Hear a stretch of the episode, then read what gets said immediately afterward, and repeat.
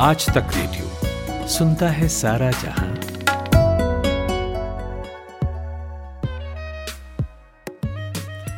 स्वागत स्वागत स्वागत। तुर्की पर पॉडकास्ट की दूसरी कड़ी में आपका स्वागत। पहले पार्ट में हमने हिस्ट्री पर बात की। अगर ना सुना हो तो प्लीज़ पहले वो सुनाइएगा। और इस पार्ट में बात होगी इस देश की पॉलिटिक्स की, डिप्लोमेसी की, इंडिया से इसके रिलेशंस की। हमारे मेहमान हैं तुर्की की कैपिटल अंकारा में रहने वाले ओमैर अनस। पाँच साल से तुर्की में रहने वाले अनस साहब अंकारा यिल्ड्रिम बियाजिद यूनिवर्सिटी में इंटरनेशनल अफेयर्स पढ़ाते हैं और आज ओमैर अनस से पढ़ाकू नितिन में पूछेंगे। तुर्की के father of nation Kemal Ataturk Pasha कैसा देश बनाना चाहते थे? उन्होंने कैसे पचास पहचानों वाले देश के लोगों को एक बनाया? क्यों तुर्की में लोग सरकारी ऑफ़िस में कोट पैंट पहन कर आते हैं? कंजर्वेटिव लगने वाले एर्दोआन अपनी घरेलू पॉलिटिक्स में कितने उदार हैं? और क्यों हागिया सोफिया को म्यूज़ियम से मस्जिद में बदला गया? मैं हूँ नितिन ठाकुर और ये है पढ़ाकू Nitin. At the stroke of the midnight hour, when the world sleeps, I'm going make him an offer he can't refuse. सत्ता का खेल तो चलेगा सरकारें आएँगी जाएँगी मगर मेरे कमरे में किताबों के सिवा कुछ भी नहीं।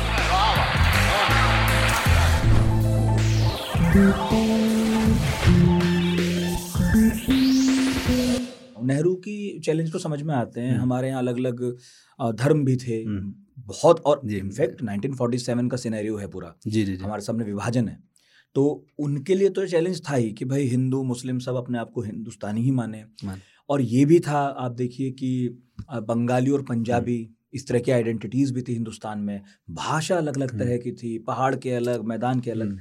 लेकिन अतातुर्क के सामने क्या चैलेंज थे कि उन्हें नेशनलिटी की छतरी लेके खड़ा होना पड़ा? अतातुर्क के सामने सबसे बड़ा जो चैलेंज था वो ये था कि ऑटोमन अम्पायर की जो सरहद है वो बहुत बड़ी है। और हमारे पास ऐसी कोई फौज नहीं है जो इस सरहद को बचा सके। और सारे राष्ट्रवादी जो आंदोलन हैं उन देशों में वो इतने मज़बूत हैं कि वो अब किसी उस्मानी फौज को दोबारा आने नहीं देंगे। तो इन्होंने कहा कि जो, जिन देशों के लोग अपने आप को एक अलग राष्ट्र के तौर पर रखना चाहते हैं, हमारा उनको समर्थन है। अच्छा। और हम अपने दावा वहाँ से हटा रहे हैं। ठीक है। तो इन्होंने जितने भी राज्य अरब राष्ट्र हो गए थे उनको इन्होंने मान लिया। तो सबसे पहले ये किया तो उसकी वजह से इनका बॉर्डर कम हो गया। इसके बाद इन्होंने कहा कि अब जो हमारी सरहद बचे हैं लोग उनको हम क्या कहें? उनको उस्मानी कहें या मुसलमान कहें या तुर्क कहें? ये तीन आइडेंटिटीज़ हैं। हम्म, उसमें उस्मानी कहने का मतलब ये है कि चाहे आप मुसलमान हो या गैर मुस्लिम हो लेकिन आपको उस्मानी सिटीज़न कहा जाएगा। अब ये बात कहने को तो ठीक थी लेकिन इसमें फिर भी बहुत सारे समस्याएँ ये आ रही थी कि बहुत सारा उस्मानी बॉर्डर रखना पड़ेगा हमें जो आप रखना मुश्किल है। हम्म, तो उन्होंने कहा कि उस्मानी भी प्रैक्टिकल नहीं है। फिर क्या आपको मुसलमान कहा जाए? मुस्लिम सिटीजन तो बहुत सारे नॉन मुस्लिम्स हमारे यहाँ रह रहे हैं उनका हाँ, क्या होगा? हाँ, आ ही गए थे। और ये जो अभी आज के इसराइल के सारे जो बड़ी लीडर हैं वो इस्तांबुल यूनिवर्सिटी में पढ़ रहे थे। हाँ सही तो बाद के। में बना। हाँ, और वो सब यानी ऑटोमन और जूश रिलेशन दुनिया में सबसे अच्छे रिलेशन थे। वाह। तो ये मुसलमान भी अपने आप को नहीं कहना चाहिए हमें। तो फिर इन्होंने कहा फाइनली हमें अपने आप को तुर्क कहना चाहिए। खत्म करो यार। तो उन्होंने कहा कि हमें सिर्फ़ तुर्क आइडेंटिटी बनानी है इस देश की। तो सारी आइडेंटिटी हटाकर तुर्क बनानी। अब तुर्कों में भी वहाँ पर जो मुसलमान हैं उनके अ, किसी के पहनावे अलग हैं किसी की ज़ुबान अलग है फ़ारसी बोलने वाले। तो इन्होंने बाकायदा एक मिनिस्ट्री बनाई कि सभी लोगों को डंडे के बल पर तुर्क बनाया जाए। अब यही तो सबसे पहले उन्होंने कानून पास किया कि सरकारी ऑफ़िस में कोई भी आदमी ट्रेडिशनल लिबास पहन के नहीं आ सकता। अच्छा।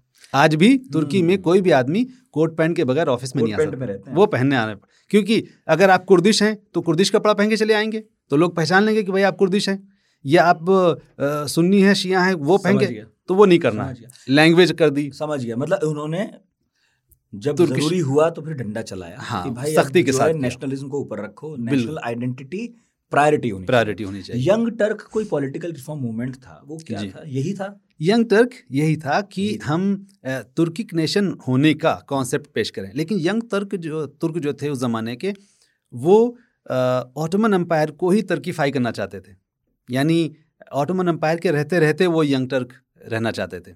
ऐसे नहीं उखाड़ हाँ लेकिन फाइनली जब प्रैक्टिकल पॉलिटिक्स की बात आई तो फिर फाइनली वो अतातुर्क वाले कॉन्सेप्ट को उन्होंने एक्सेप्ट कर लिया।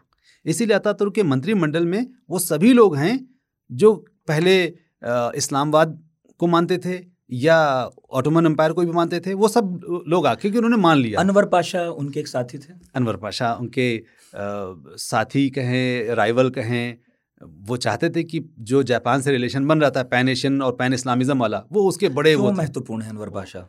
इसीलिए मशहूर है कि दोनों की बनती नहीं थी? बिल्कुल नहीं बनती थी। फिर?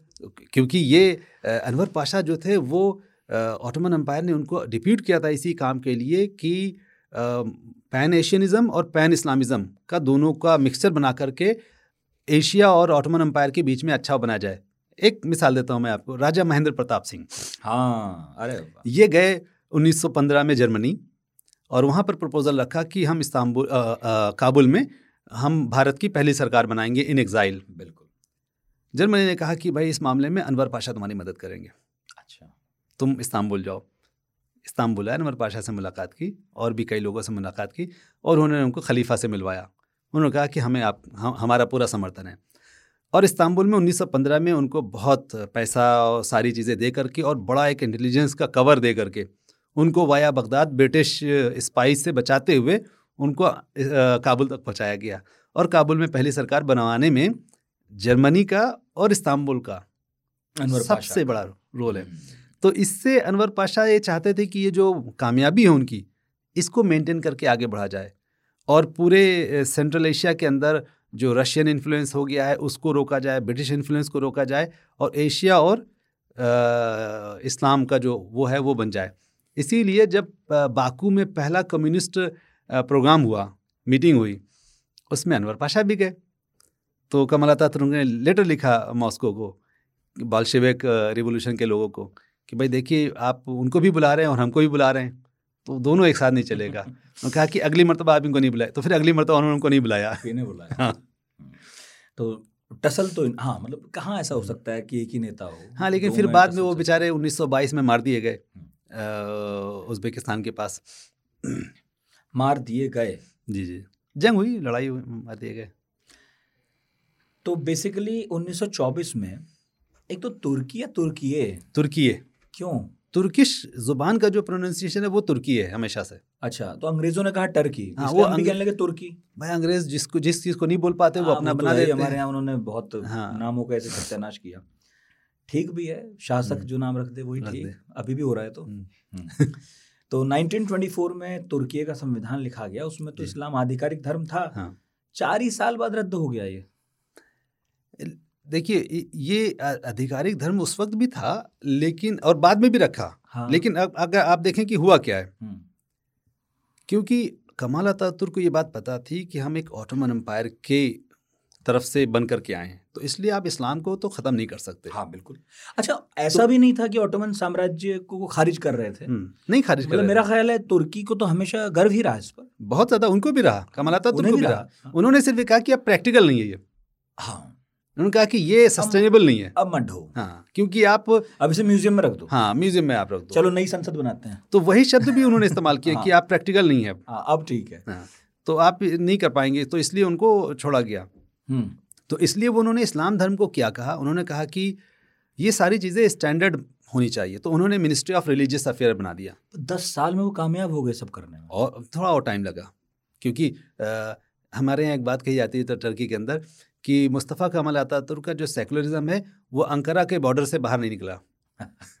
क्योंकि जो गाँव के लोग हैं ना उनको कन्विंस करना ज़रा जो एलीट था उसने फ़ौरन मान लिया। वो तो होता ही है। लेकिन गाँव के लोगों में नहीं पहुँचा। इस वजह से तीन ऐसी चीज़ें हैं जो बहुत ही ख़राब मानी जाती हैं अतातुर्क के सिलसिले में।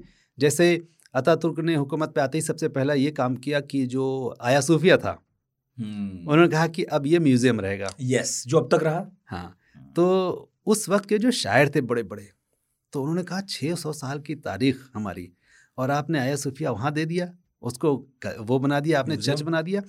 तो उसको एक मेंटली उसको लफ्ज़ इस्तेमाल करते हैं कि ये हमारा एक नेशनल ट्रॉमा है। हम्म, और हम इसको ज़रूर बदलेंगे। तो आया सूफिया को मस्जिद बनाने की जो का जो आंदोलन है वो अतातुर के ज़माने से शुरू हुआ।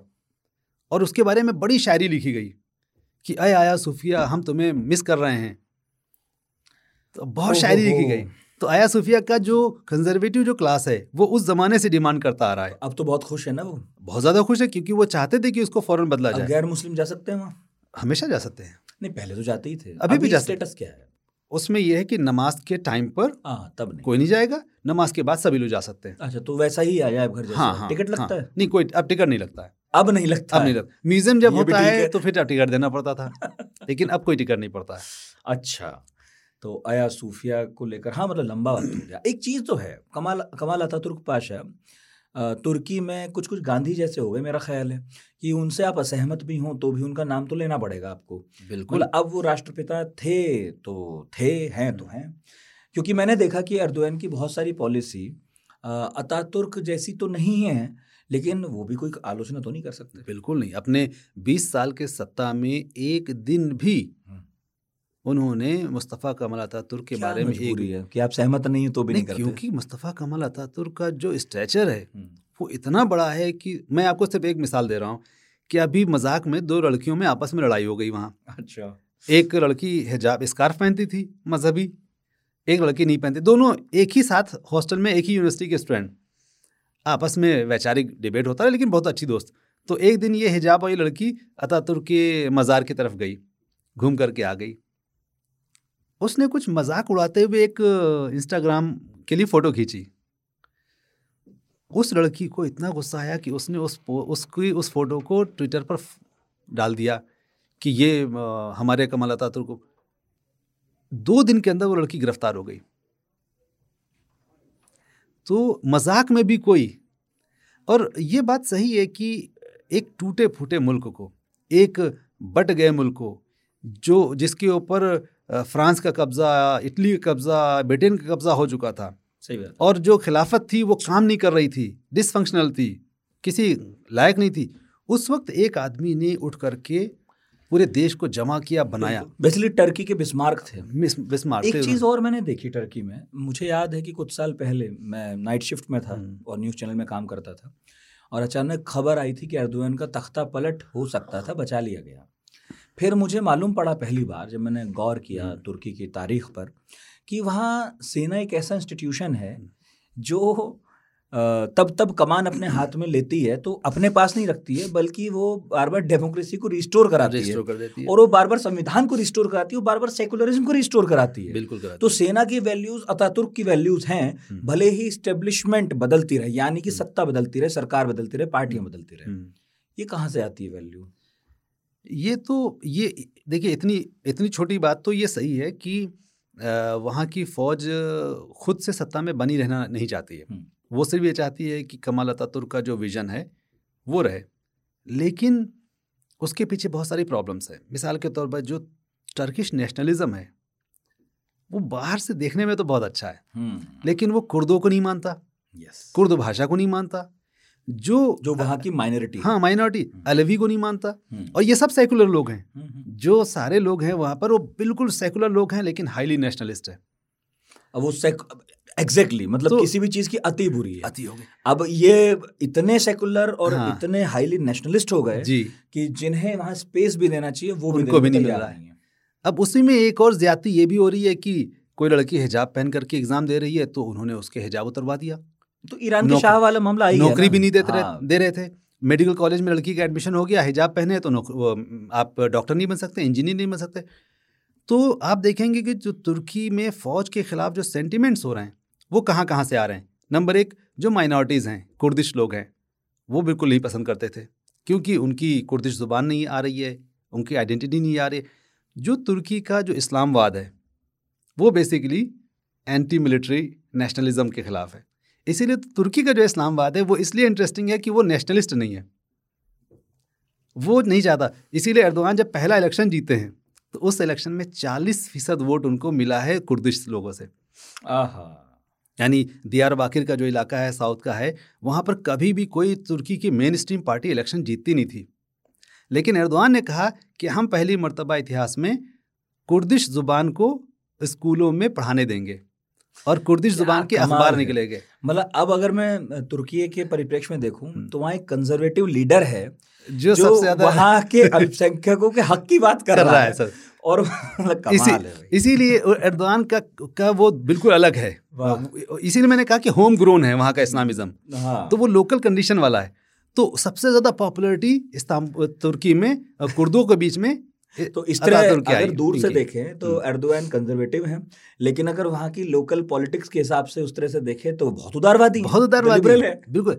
और उन्होंने एक बात कही थी कि हम सेकुलर लोग हैं। हम्म, लेकिन हम जितने भी माइनॉरिटीज़ हैं उनको कबूल करेंगे। अभी जैसे अलवी वहाँ का जो एक सेक्ट है हम्म, तो अलवी सेक्ट बड़ा शिया सेक्ट है लेकिन कोई उनको मानता नहीं था। हम्म, और उनकी मस्जिदों को का मेंटेनेंस का पैसा भी स्टेट से नहीं आता था।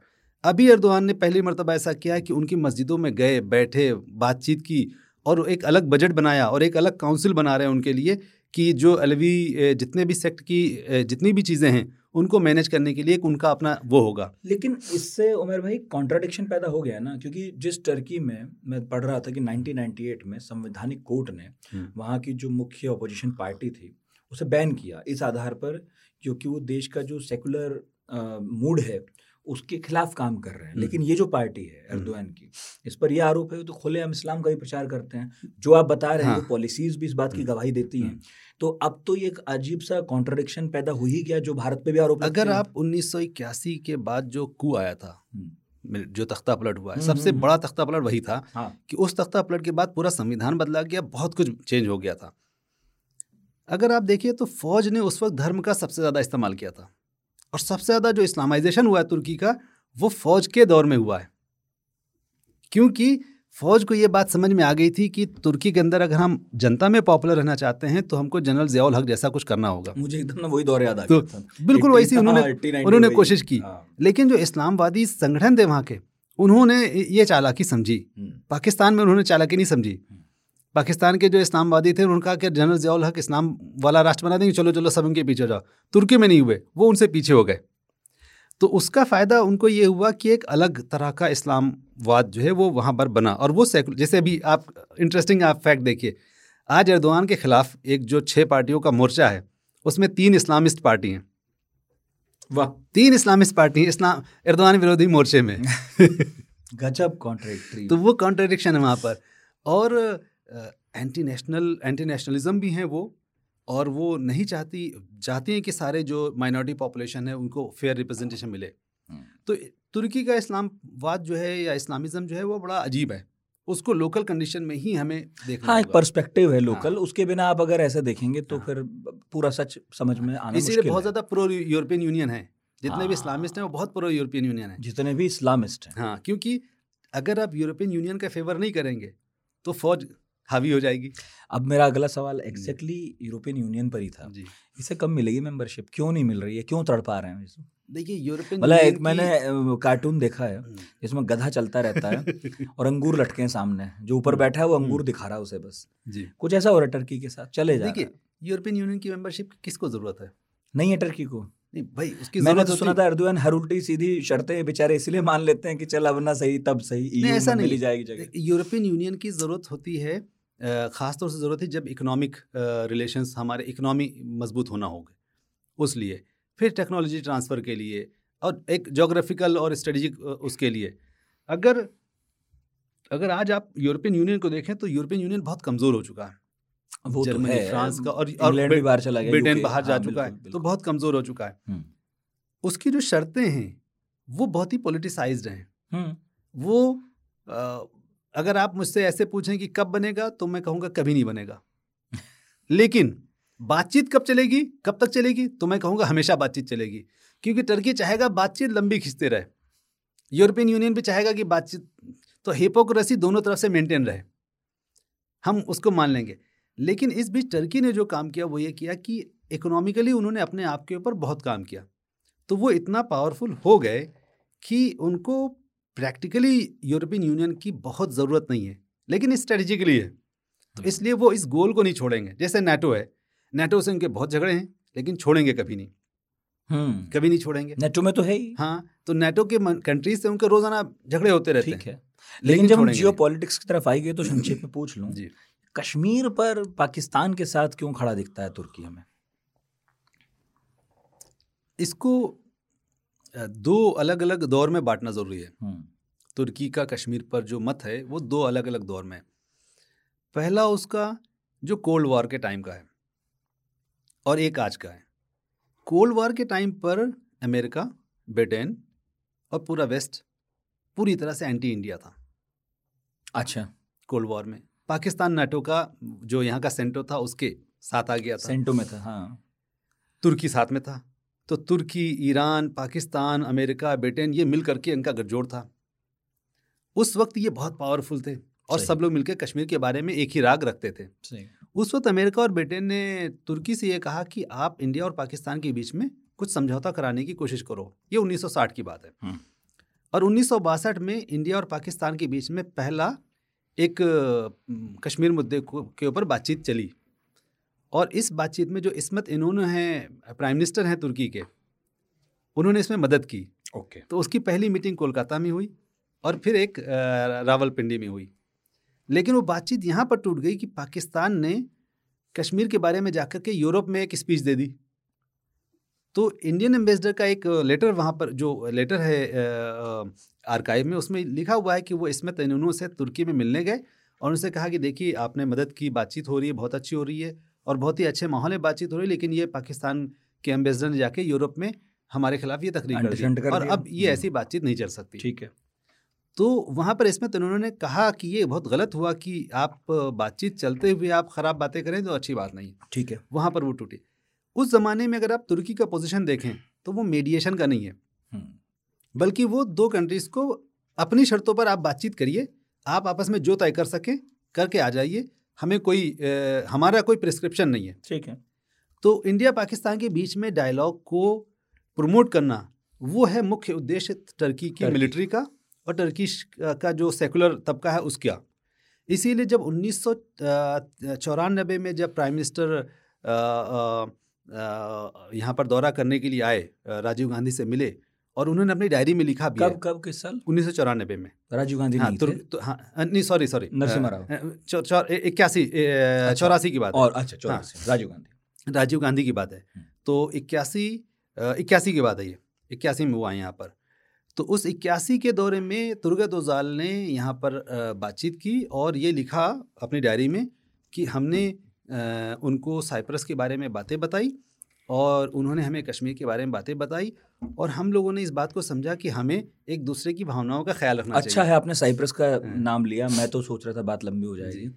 हमने ठीक उसी तर्ज पर साइप्रस का साथ दिया है समर्थन किया है और अब तो खुद ज़्यादा कर रहे हैं। हम्म। जब से हमने ये देखा कि वो कश्मीर को लेकर पाकिस्तान के खेमे में ज़्यादा तो मैं यहाँ पर यही कहना चाहता था कि कोल्ड वॉर के टाइम पर टर्की का जो फॉरेन पॉलिसी कश्मीर का था वो एक बहुत बैलेंस्ड पोजीशन समझ गया मैं और अब क्या अभी जो है उनको ये गलतफहमी हो गई है कि कश्मीर को लेकर के वो कुछ बड़ा कर सकते हैं।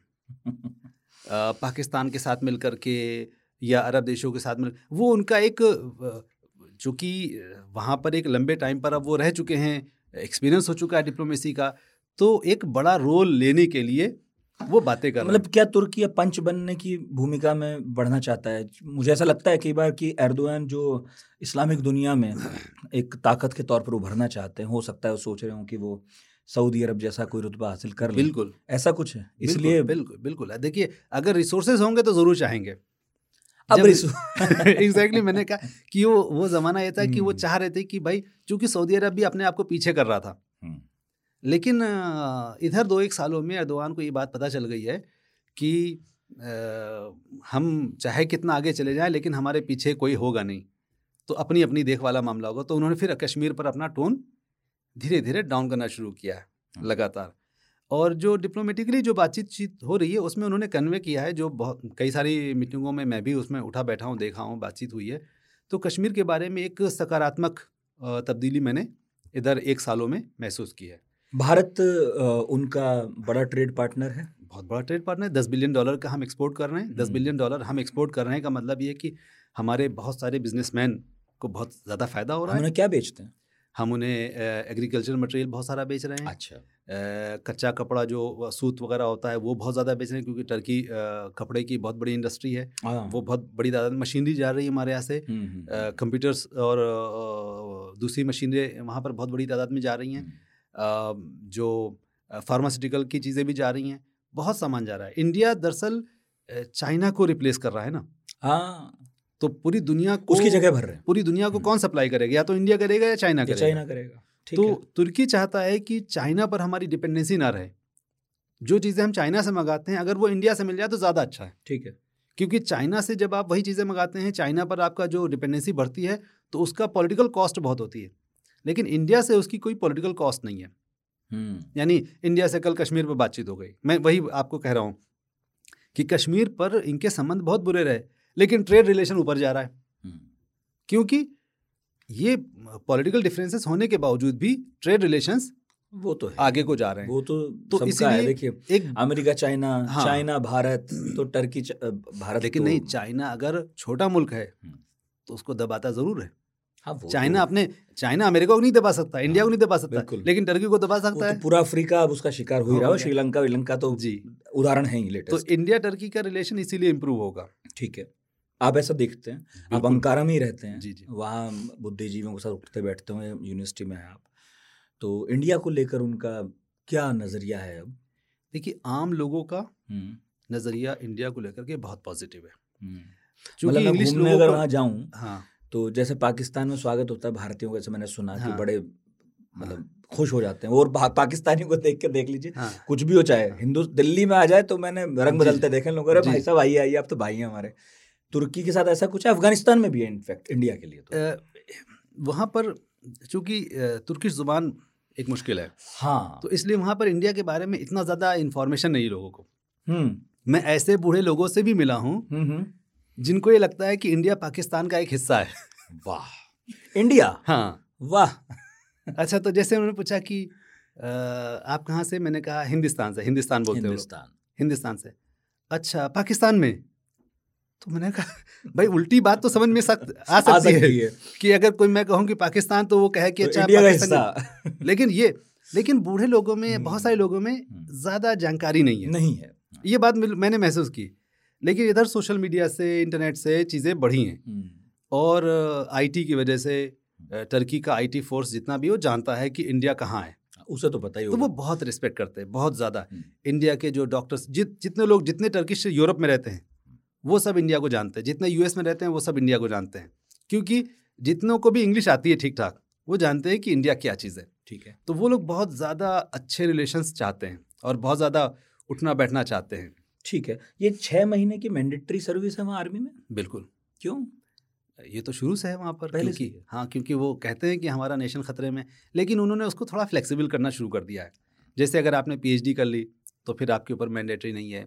अभी कुछ पेमेंट का भी निकाल दिया उन्होंने कि अगर आप इतना फ़ीस पे कर दें तब भी आपके लिए ज़रूरी नहीं है। अच्छा। तो उस तरह अब हल्का भी कर रहे हैं हल्का कर रहे हैं। अच्छा। क्योंकि ऑलरेडी उनके पास बहुत बड़ी फौज हो चुकी है। अच्छा वैसे तो हम इस पर काफ़ी बात कर चुके लेकिन एक भाई साहब हैं जिन्होंने थोड़ा सा रिसर्च किया था उन्होंने एक लाइन लिखी है तो मुझे लगा वो पूछ लेना चाहिए आपसे।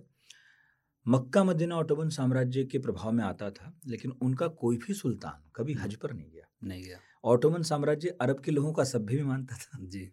उल्टी थी पर बात थोड़ी सी हाँ। ये क्या इसलिए नहीं जाते थे कि वहाँ के जो मुफ्ती थे हम्म। उन्होंने उनको मना कर रखा था। अच्छा एक चीज़ और है ये बताइएगा मुझे मुझे भी याद है मुगलों से भी कोई नहीं है नहीं है वो इस डर में कि हम छोड़ के जाएँगे दिल्ली तो कब्जा कर लेगा कोई। नहीं, उन्होंने मुफ्तियों ने जो बात बताई वो यही कही कि जो स्थिरता है वो ज़्यादा अहम है या हज? ओके। स्थिरता ज़्यादा महत्वपूर्ण है हज के मुकाबले में। ठीक है। हज आपका प्राइवेट बिज़नेस है ठीक है। और स्थिरता पूरे राज्य का है। तो इसीलिए बादशाह बनने से पहले आप हज कर सकते हैं बादशाह बनने के बाद आप हज नहीं कर सकते। ओहो। और उस जमाने में चूँकि हज पे लंबा टाइम लगता था वो तो ये ऐसा नहीं कि हाँ। छह दिन में गया स्टेबिलिटी इशू था। स्टेबिलिटी और मेरा ख्याल है वही मुगलों के लिए या बाकियों के लिए भी रहा ही होगा हाँ। कि उस तरह से सोचते और आज भी अगर आप तो देखें हाँ। बहुत इंटरेस्टिंग फैक्ट है हम्म। कि बहुत सारे कंट्रीज़ में मिलिट्री को उसी वक्त में जब उनका कोई हेड ऑफ़ द स्टेट हज करने गया है। अभी भी अफ्रीका के कई मुल्कों में जैसे मोरितानिया में है वो आए उनके प्रेसिडेंट हज करने के लिए मालूम है उनके पीछे उनके हो असिस्टेंट ने मिलिट्री को कर दिया। तो लोग अ, उसका इस्तेमाल करते हैं। पहले से करते हैं। हाँ और इनफैक्ट मैंने पढ़ा था जब कि अकबर के संरक्षक थे बैरम खान तो जब उन्हें हटाना था हाँ, तो ऐसे कहता था कि आप देखिए बूढ़े हो गए और अब ऐसा अब आप हज कर कराइए। और बाद में उनकी हत्या हो गई रास्ते में गई जी। अब पता नहीं वो कराई कर हाँ। या हो गई लेकिन अक्सर होता हाँ। था। इतना बड़ा रास्ता हाँ, भाई कहीं भी कुछ भी हो सकता है ये अपने थोड़ी हाथ में। लंबी छुट्टी पे भेजने का अच्छा तरीका भी था। ये अर्दोगन जो है एर्दोआन बोलते हैं? एर्दोआन। एर्दोआन। ही है ना? हाँ, हाँ, ग- जो जी है वो प्रोनाउंस नहीं करते। Silent है। हाँ, एर्दोआन। एर्दोआन। रजब तैयब हाँ रजब रजब। रजब। ओहो रजब तैयब अर्दवान हम्म। 2029 तक के लिए राष्ट्रपति हैं अब? तो छोटे मोटे तानाशाह हो गए? नहीं अभी तो अगला इलेक्शन लड़ेंगे ना अभी तो। लड़ेंगे? अभी तो छः महीने के अंदर इलेक्शन करना पड़ेगा उन्हें। हम्म। वो इस मान में देखिए मैं एक होता अथॉरिटेरियन हम्म। और एक है फासिस्ट ठीक। अथॉरिटेरियन तो आप कह सकते हैं उनको। अच्छा। लेकिन फासिस्ट इसलिए नहीं कह सकते क्योंकि किसी भी दुनिया के वॉच डॉग ने यूरोपियन यूनियन और नेटो ने भी कभी ये नहीं कहा कि वहाँ का इलेक्शन अनफेयर है। हाँ ठीक बात। और इलेक्शन के लिए एर्दोआन जितना मेहनत करते हैं और बड़ी मेहनत से 52 परसेंट वोट आता है उनको। और 20 सालों में अपोजिशन की सीट उतनी ही है जितनी पहले दिन थी यानी डेढ़ सौ। डेढ़ सौ से से दो सौ सीट अपोजिशन के पास हमेशा से। और एर्दोआन को पहले इलेक्शन के अलावा बाकी सभी इलेक्शंस में अलायंस के साथ ही रहना पड़ा। तो इसलिए इस बात का भ्रम या बना हाँ, रहता है। ऑथोरिटेटिव हाँ ऑथोरिटेटिव तो है मतलब हाँ। ठीक है लेकिन उनका स्टाइल है वो। तानाशाह नहीं है कि चुनाव को पूरा पलट दें। नहीं कर सकते जैसे कई बार कई जगह निन्यानवे फ़ीसदी वोट आ जाते हैं। नहीं वो तो एर्दोआन की किस्मत में ही नहीं। क्योंकि रूस में भी आ जाते हैं पाकिस्तान में भी वहाँ की जनता बहुत प्रो बहुत सेकुलर है। और सारे सेकुलर लोग भी उनको जिताते हैं। उसकी वजह ये है तो आपने काफ़ी कुछ बता ही दिया। हाँ, क्योंकि बिज़नेस कैसे चलेगा? हाँ। अब एर्दोआन को देखेंगे एर्दोआन के ज़माने में टर, जब एर्दोआन हुकूमत में आए थे मैं फैक्ट फिगर के साथ आपको बोल रहा हूँ जब एर्दोआन उन्नीस सन 2003 में आए उस वक्त तुर्की के अंदर सिर्फ़ पचहत्तर यूनिवर्सिटीज़ थी। अभी साढ़े तीन सौ हैं। तकरीबन हर डिस्ट्रिक्ट में। हॉस्पिटल्स हर डिस्ट्रिक्ट में बड़े बड़े हॉस्पिटल्स हो गए हैं। जाल बिछा दिया हॉस्पिटल्स का। सड़कें इंफ्रास्ट्रक्चर इस मामले में सब लोग ये कहते हैं कि तुर्की का फेस बदल दिया उन्होंने। ठीक। और स्कूल्स स्पेशली बहुत ज़्यादा मैसिव पे ज़ोर है बहुत हो गया। है। हाँ, इंफ्रास्ट्रक्चर अब अब ज़ाहिर सी बात जब आप इतना मैसिव एक्सपेंशन करते हैं तो थोड़ा क्वालिटी में भी कमी आती है। हाँ। जब आप यूनिवर्सिटीज बहुत बना देंगे तो आपके पास प्रोफेसर हैं नहीं। हाँ। आपने यूनिवर्सिटी बना दी। तो लेकिन- कच्चे पक्के सबकी हाँ, लेकिन एक दस बीस साल के बाद वो रिकवरी होने लगती है। क्वालिटी बढ़ जाएगी। लेकिन आपने इंफ्रास्ट्रक्चर सबको दे दिया है। उसकी वजह से हायर एजुकेशन बहुत बढ़ गई उनकी। जब हायर एजुकेशन बढ़ गई तो रिसर्च आउटपुट बढ़ने लगा। जब रिसर्च आउटपुट बढ़ने लगा तो टर्की का पूरी इकोनॉमी जो है वो ट्रांसफॉर्म करने लगी। इंफ्रास्ट्रक्चर का एक बड़ा फ़ायदा जो है वो ये हुआ कि 20 साल पहले तुर्की का टूरिज़्म कहीं नहीं था। आज तुर्की का टूरिज़्म सब जानते हैं। यानी हिंदुस्तान में हज़ारों लोग ऐसे हैं जो तुर्की के कई गाँव जानते हैं। क्योंकि घूम के आए हैं वो। घूमने की बहुत अच्छी जगह टर्किश एयरलाइंस दुनिया की हाँ, टॉप एयरलाइंस में से हो गई। बिल्कुल। क्योंकि उन्होंने इस सेक्टर में खूब काम किया। बिल्कुल। अब ये सब करना इसलिए ज़रूरी था क्योंकि उनको अगर सत्ता में बने रहना है तो सारे लोगों को साथ में रखते हुए चलना। तो उन्होंने जितने सारे बिजनेसमैन हैं वो सब सेकुलर लोग हैं। हम्म, हम्म, हम्म। सारे बिजनेसमैन बिजनेसमैन तो वैसे सेकुलर होता है हर जगह। तो वो सेकुलर बिजनेसमैन से पैसा ले रहे हैं उनके बिज़नेस में फ़ायदा दे रहे हैं वो उनको सपोर्ट कर रहे हैं। तो एक जो बैलेंस होता है ना सोसाइटी बना में हुआ। वो बना हुआ ठीक है। अब अपने मतलब की बात कर लूँ पॉडकास्ट के अंत में। मैंने सुना हुआ कोफ्ता कबाब और तुर्की चाय कमज़ोर रख पर हाथ रख दिया आपने। वो तुर्की और हिंदुस्तान के खाने में साम्यता है? मसाले वसाले यूज़ करते हैं? देखिए तुर्की में हिंदुस्तान को के मसाले बहुत ज़्यादा पसंद किए जाते हैं। हम्म। और मसाले को तुर्की में क्या कहते हैं? भारत। हम्म। भारत कहते हैं मसाले को। वाह लफ्ज़ ही है भारत। तो क्योंकि थोड़ा सा भारत डाल दो। सिल्क रूट के ज़माने से इंडिया सबसे बड़ा एक्सपोर्टर था इन मसालों का। हाँ बिल्कुल। और आज बेचते ही मसाले थे और तो- सोना लेते थे। और सारे मसाले हम्म। मेड इन इंडिया लिखा होगा सब जगह। हम्म। हर दुकान पर। तो इंडिया के खाने बिरयानी इंडिया की चलती खूब। और खूब हर हर शहर में दुकान खोल है करते हैं, लखनऊ वखनऊ वाली बिरयानी मिल जाती। अब लखनऊ की नहीं हैदराबाद की तो मिल जाती है। मिल जाती है। लेकिन अब बहुत खुलने लगी है दुकानें। मैं एक बार सुन रहा था वैसे हैदराबाद वाले बता रहे थे कि भाई साहब हम यहाँ दो तीन काउंटर रखते हैं। एक तो ऐसा है जो केवल एक्सपोर्ट करता है बिरयानी और हमारी तुर्की तक जाती है। बिल्कुल जाती होगी।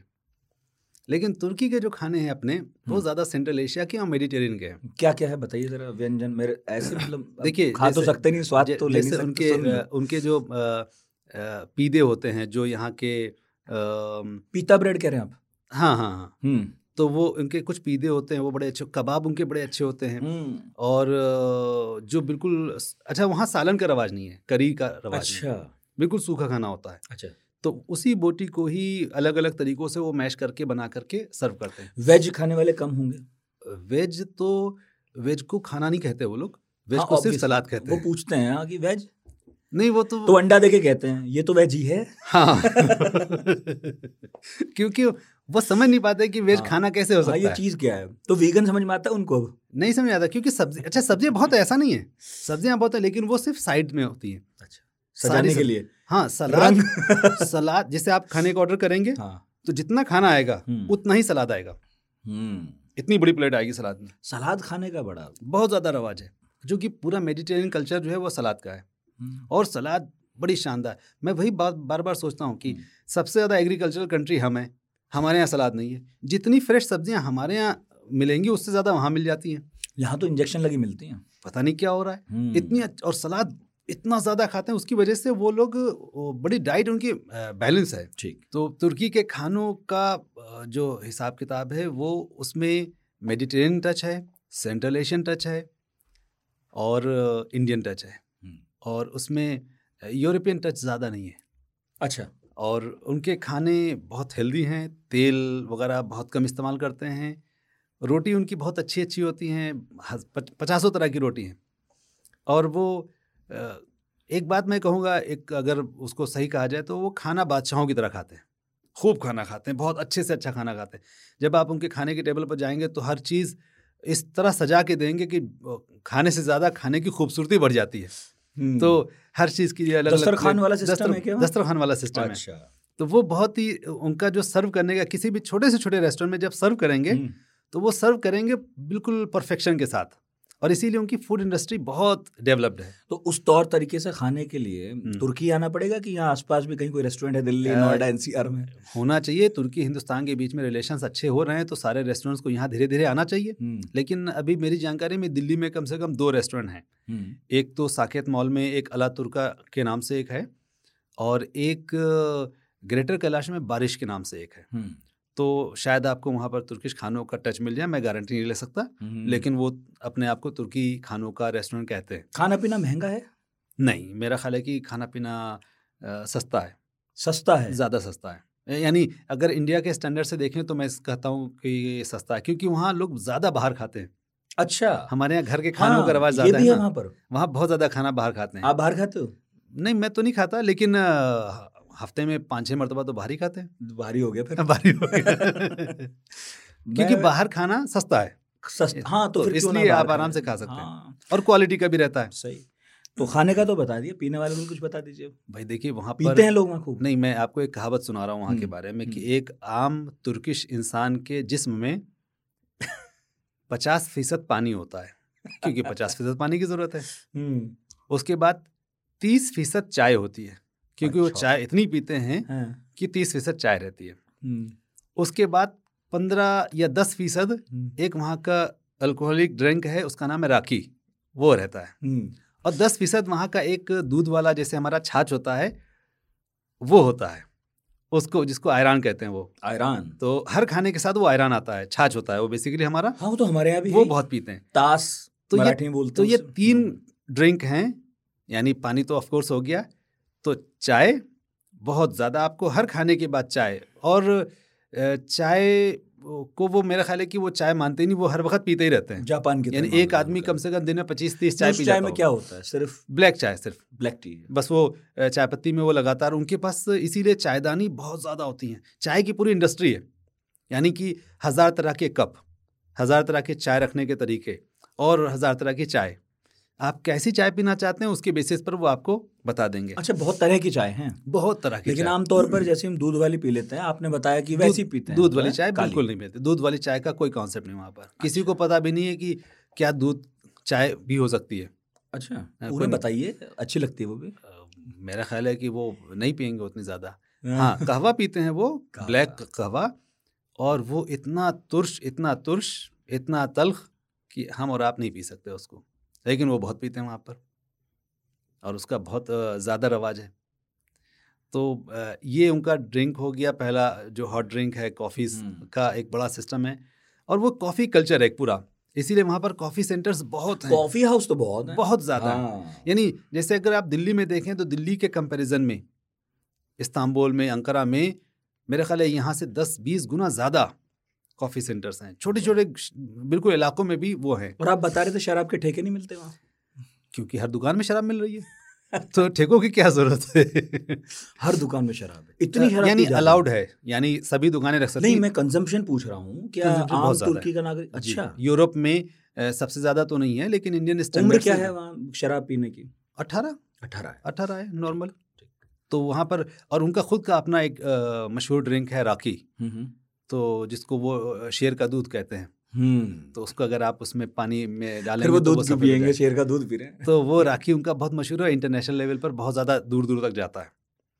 तो वो वो भी मिलता है दिल्ली एनसीआर में? मुझे मालूम नहीं है लेकिन तलाश करना चाहिए। अच्छा। शायद ड्यूटी फ्री पर तो शायद ही मिल जाए। हम्म, तो काफ़ी तारीफ़ है उसकी। वो राखी बहुत मशहूर है उनका। अच्छा। हम लोग हालाँकि शराब है एक तरह की। हाँ हम लोग पीते नहीं है हम लेकिन पीने वालों के मुँह से हमने बहुत सुना है उसकी तारीफ़। तो वो भी बहुत मशहूर है। और फिर आयरान है तीसरे नंबर पर जो उनका छाछ का वो है। हर खाने के साथ आपको ला करके वो रख देंगे। अच्छा। ये लीजिए। तो शराब का सीन क्या है? जैसे हमारे यहाँ पीते बहुत लोग हैं हम्म, लेकिन उसे बुरा माना जाता है। सार्वजनिक तौर पर तो हम्म। लोग बचते हैं बताने से भी हम्म। कि हम पीते हैं। हाँ। वहाँ इसे लेकर खुलापन है? क्योंकि मैंने सुना कि काफ़ी प्रोग्रेसिव सोसाइटी वहाँ पर चूँकि जो सेकुलर तबका है वो बहुत बड़ा है। हम्म, बहुत फैला हुआ है। हम्म, तो अ, मुझे लगता है कि शराब को लेकर के अल्कोहल को लेकर के बहुत ज़्यादा खुलापन है। खुलापन। यानी हम लोग जब रेस्टोरेंट में जाएँगे तो बहुत आराम से हर रेस्टोरेंट की में तरह है बिल्कुल यूरोप की तरह है। आप हो सकता है छोटे देहातों में कहीं कहीं इसको लेकर के बुरा माना जाता बुरा हो। माना जाता हो। हम्म, लेकिन नॉर्मली सभी लोग जानते हैं एक दूसरे को कि और वो सब एक साथ रहते भी हैं। तो वो इतना ज़्यादा उसको सोशल टैबू के तौर पर नहीं माना जाता। तो लोग पीते हैं। Street food? स्ट्रीट फ़ूड तो यानी स्ट्रीट फ़ूड ऐसा जैसे यहाँ पर हम लोग स्ट्रीट फ़ूड का कॉन्सेप्ट है। गोलगप्पे हाँ। चाट टिक्की। उतना नहीं है। मोमोज नहीं मिलते वहाँ? मोमोज बहुत ही स्टैंडर्ड दुकानों में ही जाके मिलते हैं।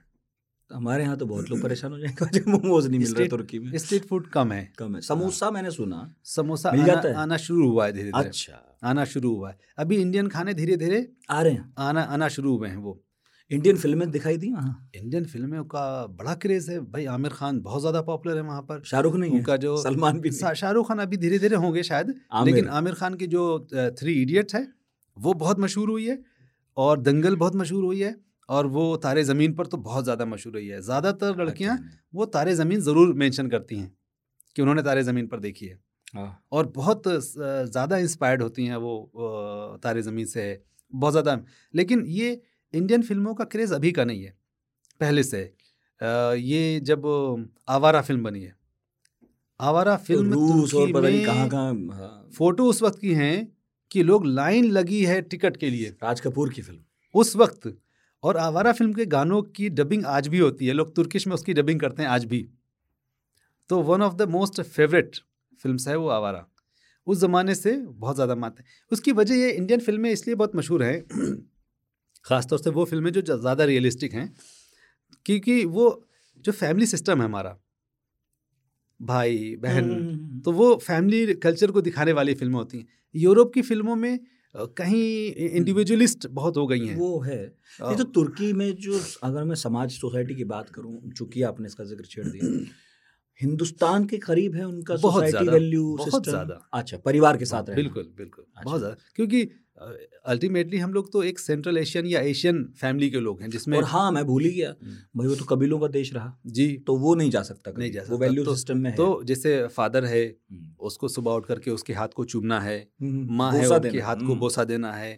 और सोने से पहले जा करके उनको बोसा देना है। ये बहुत है। भाई बहनों का जो रिश्ता है वो बहुत मज़बूत है। तो ये रिश्ते बहुत ज़्यादा इमोशनल हैं वहाँ पर।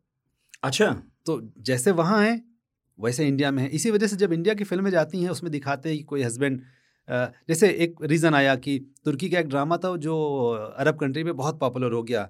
उसका नाम था मोहन्नद और नूर। तो लोगों ने पूछा कि क्यों? उन्होंने कहा कि उसमें हस्बैंड जो है वो अपनी वाइफ से बहुत ज़्यादा इमोशनल रिलेशन रखता है। बहुत अ, खुल करके उसका इजहार करता है जो अरब अरब में नहीं करता। तो वो पसंद है उन्हें कि ऐसा तो होना बहुत चाहिए। पसंद हुआ। इसीलिए इंडिया में जो अ, फ़िल्मों के गाने बहुत मशहूर हो रहे हैं साड़ी बहुत मशहूर हो रही है साड़ी ड्रेस हालाँकि हैं वहाँ टर्की में जित बहुत सारी नई लड़कियाँ अब ऐसी आ रही हैं कि जो अपने प्री मैरिज जो शूट आउट होता है उनका हाँ, फ़िल्मों का जैसे हमारे वो, वो। फ़ोटो का हाँ। तो उसके लिए वो साड़ी चुनती हैं और वहाँ का तरीका ये है कि प्री मैरिज शूट आउट के लिए वो जाती हैं ज़्यादातर फ़ोटो शूट के लिए किसी हिस्टोरिकल प्लेस में तो उस जगह पर वो फ़ोटो शूट करेंगे जाकर इंडिया की तरह मिल जाता है और वो मैंने देखा है एक जगह मुस्तफ़ा किले में हाँ। फ़ोटो हाँ। हो रहा है सुबह सुबह मुस्तफ़ा कमाल अतातुर्क के म्यूज़ियम में हम गए तो वहाँ देखा कि साड़ी पहने एक लड़की कर रही तो हमने फ़ोटो के बाद उससे पूछा हमने कहा ये साड़ी तुम्हें कहाँ से मिली? हमने अमेजन से मंगवाई है। अब यूट्यूब पर देख कर उसको उससे सीखा बांधना क्योंकि वो बांधना उससे बड़ा काम है। और बांधने वाले ट्रेनर नहीं है वहाँ तो। हाँ भाई वो तो है। तो खुद ही बांधनी है। तो साड़ी का क्रेज बहुत तेज़ी से बढ़ रहा है। योगा का क्रेज बहुत तेज़ी से बढ़ रहा है। योगा का खैर पहले से भी था। पहले से। हाँ तो योगा का बहुत बड़ा है। उसकी एक ये भी है कि लैंग्वेज हमारे यहाँ जो है वो बहुत ही जुड़ी हुई है। टर्किश ग्रामर और हिंदी का ग्रामर एक जैसा है। जैसे हमने बोला कि मैं घर जा रहा हूँ। ग्रामेटिकली टर्की में भी इसको ऐसे ही बोलेंगे। ऐसे ही बोलेंगे। तो उसके लिए अगर आपको टर्किश लैंग्वेज समझनी है तो बिल्कुल हिंदी की तरह समझिए। तो जहाँ पर संज्ञा जहाँ पर नाउन प्रोनाउन वर्ब सर्वनाम विशेषण जहाँ सब। तो वो बिल्कुल उसी जगह रखे होंगे जैसे हिंदी में मतलब आप कह रहे हैं कि जो वाक्य विन्यास है सेंटेंस फॉर्मेशन है वो वो हिंदी जैसा हिंदी है। जैसा है। बस शब्द बदल गए। हाँ। अगर आपको टर्किश लफ्ज याद हो जाए हाँ। तो आप उनको हिंदी की जैसे बोल दीजिए रिप्लेस कर दीजिए तो बस। सामने वाला बंदा समझ लेगा उसको। अच्छा। बड़ी आसानी इतनी भाषा क्लोज हाँ और फिर तकरीबन नाइन थाउज़ेंड से ज़्यादा वर्ड्स हैं जो टर्की और हिंदी में सिमिलर है। टर्की हिंदी उर्दू में सिमिलर है। बहुत ज़्यादा हम्म। नाइन थाउज़ेंड से ज़्यादा वर्ड्स हैं हम्म। और संस्कृत के बहुत सारे वर्ड्स हैं तमिल के बहुत सारे वर्ड्स हैं जो टर्की में कॉमन है मराठी के बहुत सारे वर्ड्स हैं जो टर्किश में कॉमन है तो इंडियन लैंग्वेजेस मेरा ख्याल पहनावे में बहुत फ़र्क नहीं है ट्रेडिशनली तो नहीं था हम्म। ट्रेडिशनल ज़माने में तो सब वैसे ही पहनते थे अब पहनावा तो जो लड़कियों का है वो पहनावे में इसलिए थोड़ा सा डिफरेंस जब का बात है क्योंकि वहाँ का मौसम सर्द है। तो वो उनका पूरा फ़ैशन जो है वो सर्दी सर, सर्दी हाँ। के लिहाज से बाकी आप ये बता रहे थे अभी थोड़ी देर पहले कि मस्जिदों में नमाज़ पढ़ने वालों की हम्म। संख्या महज बीस फ़ीसदी के आसपास होगी। जहाँ तक रिलीजन का जो असर है सोसाइटी में और नमाज़ के लिहाज से देखें तो वो बहुत कम है बाकी जगहों के मुकाबले में। बीस फ़ीसद से कम लोग या बीस तो फ़ीसद आसपास एजुकेशन में भी हमें नहीं दिखती होगी कहाँ रिलीजन? एजुकेशन का मतलब? मतलब मैं सिलेबस जो सरकारी पाठ्यक्रम है उसमें भी हाँ मैं वही कह रहा हूँ रिलीजन का असर बहुत कम दिखता होगा कम कम दिखता है क्योंकि सिलेबस जो है वो प्योरली सरकार वो है है। सेकुलर है। हम्म, और ये बहुत स्ट्रिक्टली इसको मेंटेन किया जाता है हम्म, क्योंकि उनके सिलेबस का मकसद ये है कि बच्चों के अंदर साइंटिफिक आइडियाज़ पैदा किए जाएँ। ठीक। वो क्वेश्चन करें रिलीजन को रिलीजन के ऊपर भरोसा ना करें। ओहो। मुझे याद है कि मेरे एक दोस्त की बच्ची जो है वो पढ़ती है स्कूल में। हाँ, हाँ। उसने अपनी टीचर के साथ कुछ डिस्कशन किए रिलीजन के बारे में जिसमें उसने अपनी बहुत ज़्यादा रिलीजियस होने का कुछ आइडियाज़ शेयर किए। उनके यहाँ से एक नोटिस आया टीचर के पास से कि आप अपने बच्चे के आइडियाज़ पर इस वक्त निगरानी करें।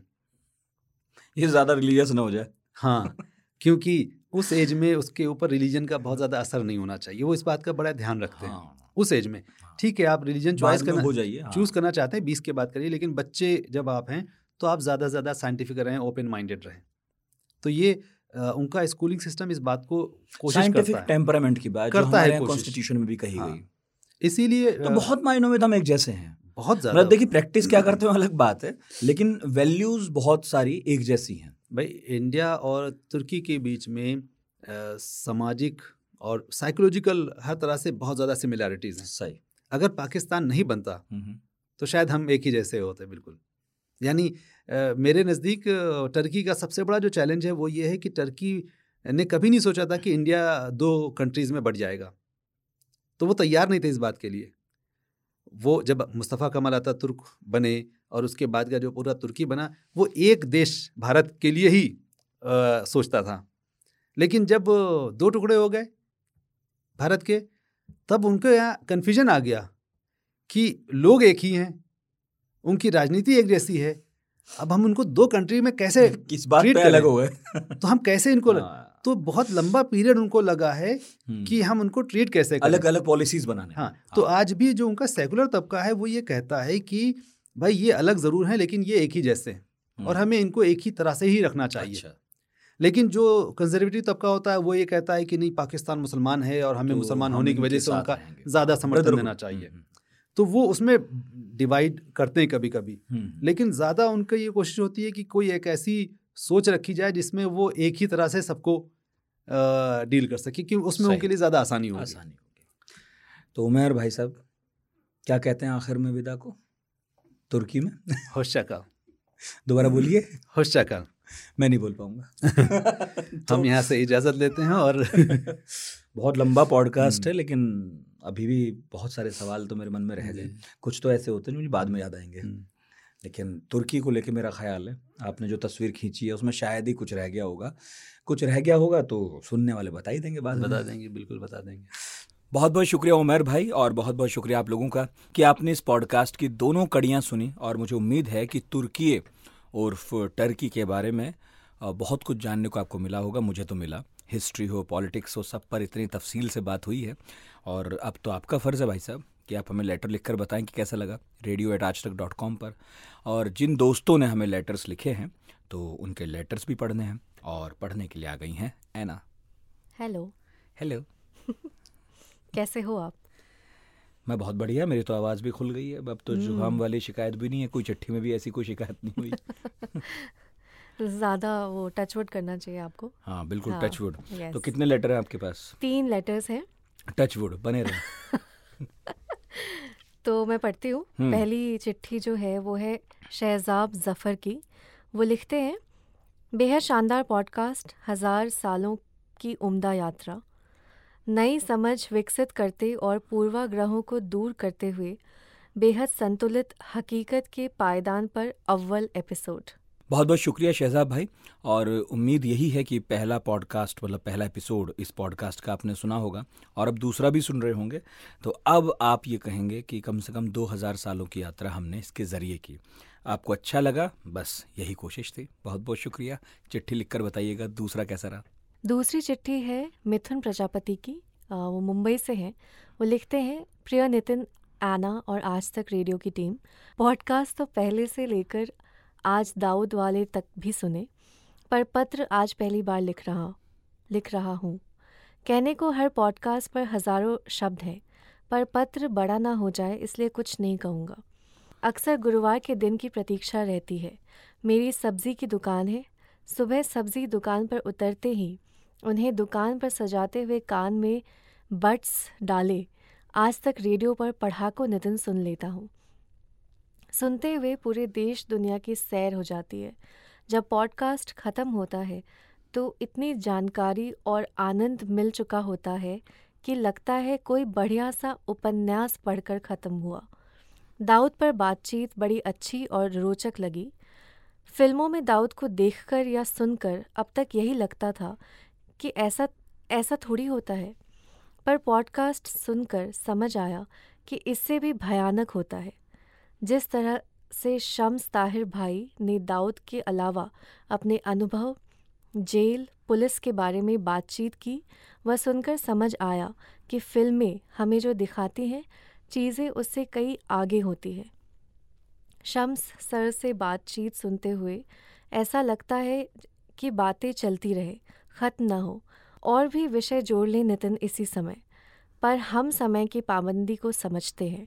पॉडकास्ट के अंत में जो चिट्ठियों का क्रम शुरू हुआ है, वह बहुत प्यारा है। अक्सर हम आकाशवाणी, बचपन में रेडियो सुनते हुए पत्रावली नामक प्रोग्राम सुनते थे, जिसमें एक एंकर आए हुए पत्रों के सवाल पढ़ते थे और दूसरे जवाब देते थे। रेडियो सुनना अब उतना नहीं होता, पर यहाँ आज तक रेडियो सुनते हुए उसी अंदाज में आना का पत्र पढ़ना और ठीक वही अंदाज में नितिन का जवाब देना कहीं ना कहीं नॉस्टैल्जिया में ले जाता है। ऐसा लगता, हम बचपन में चले गए। नितिन और आना की आवाज़ काफ़ी, वाकई बहुत प्यारी है। पहली बार पत्र लिख रहा, इसी उम्मीद से कि शामिल होगा।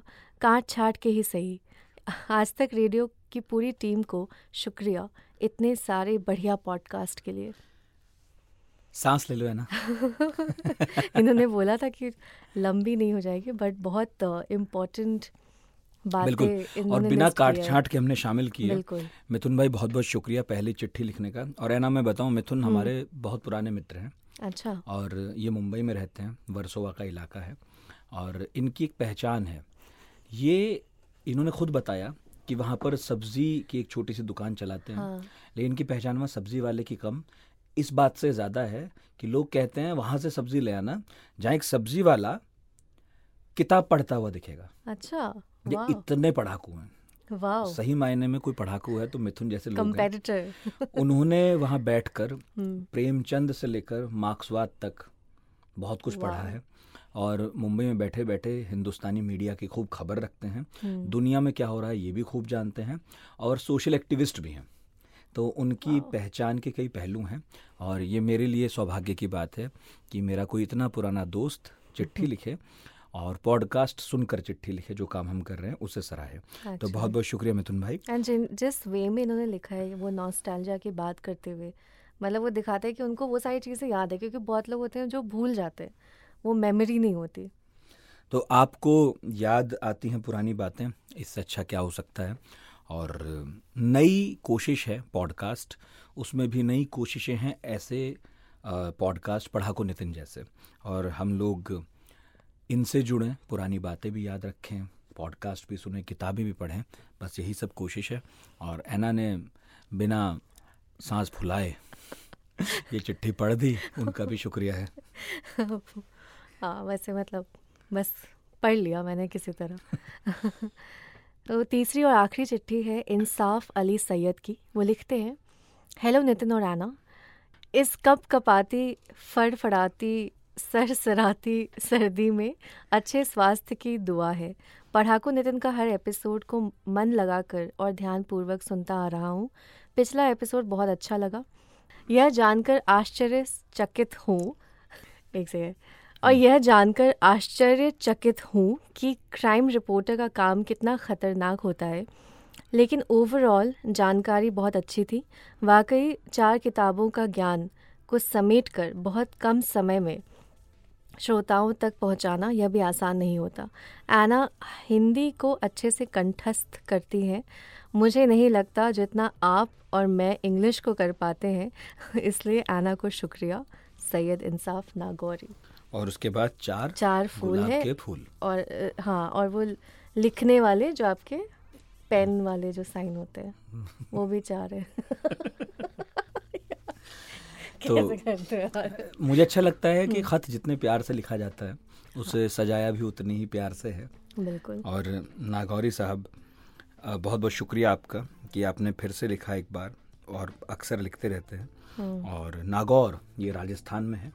जोधपुर के एकदम समीप और कई ज़्यादा भी नहीं तो एक आध हज़ार साल पहले मेरे पूर्वज इस ज़िले से निकले थे। अच्छा। और उत्तर प्रदेश की तरफ़ नहीं पहले हरियाणा की तरफ़ फिर यूपी की तरफ़ आए थे।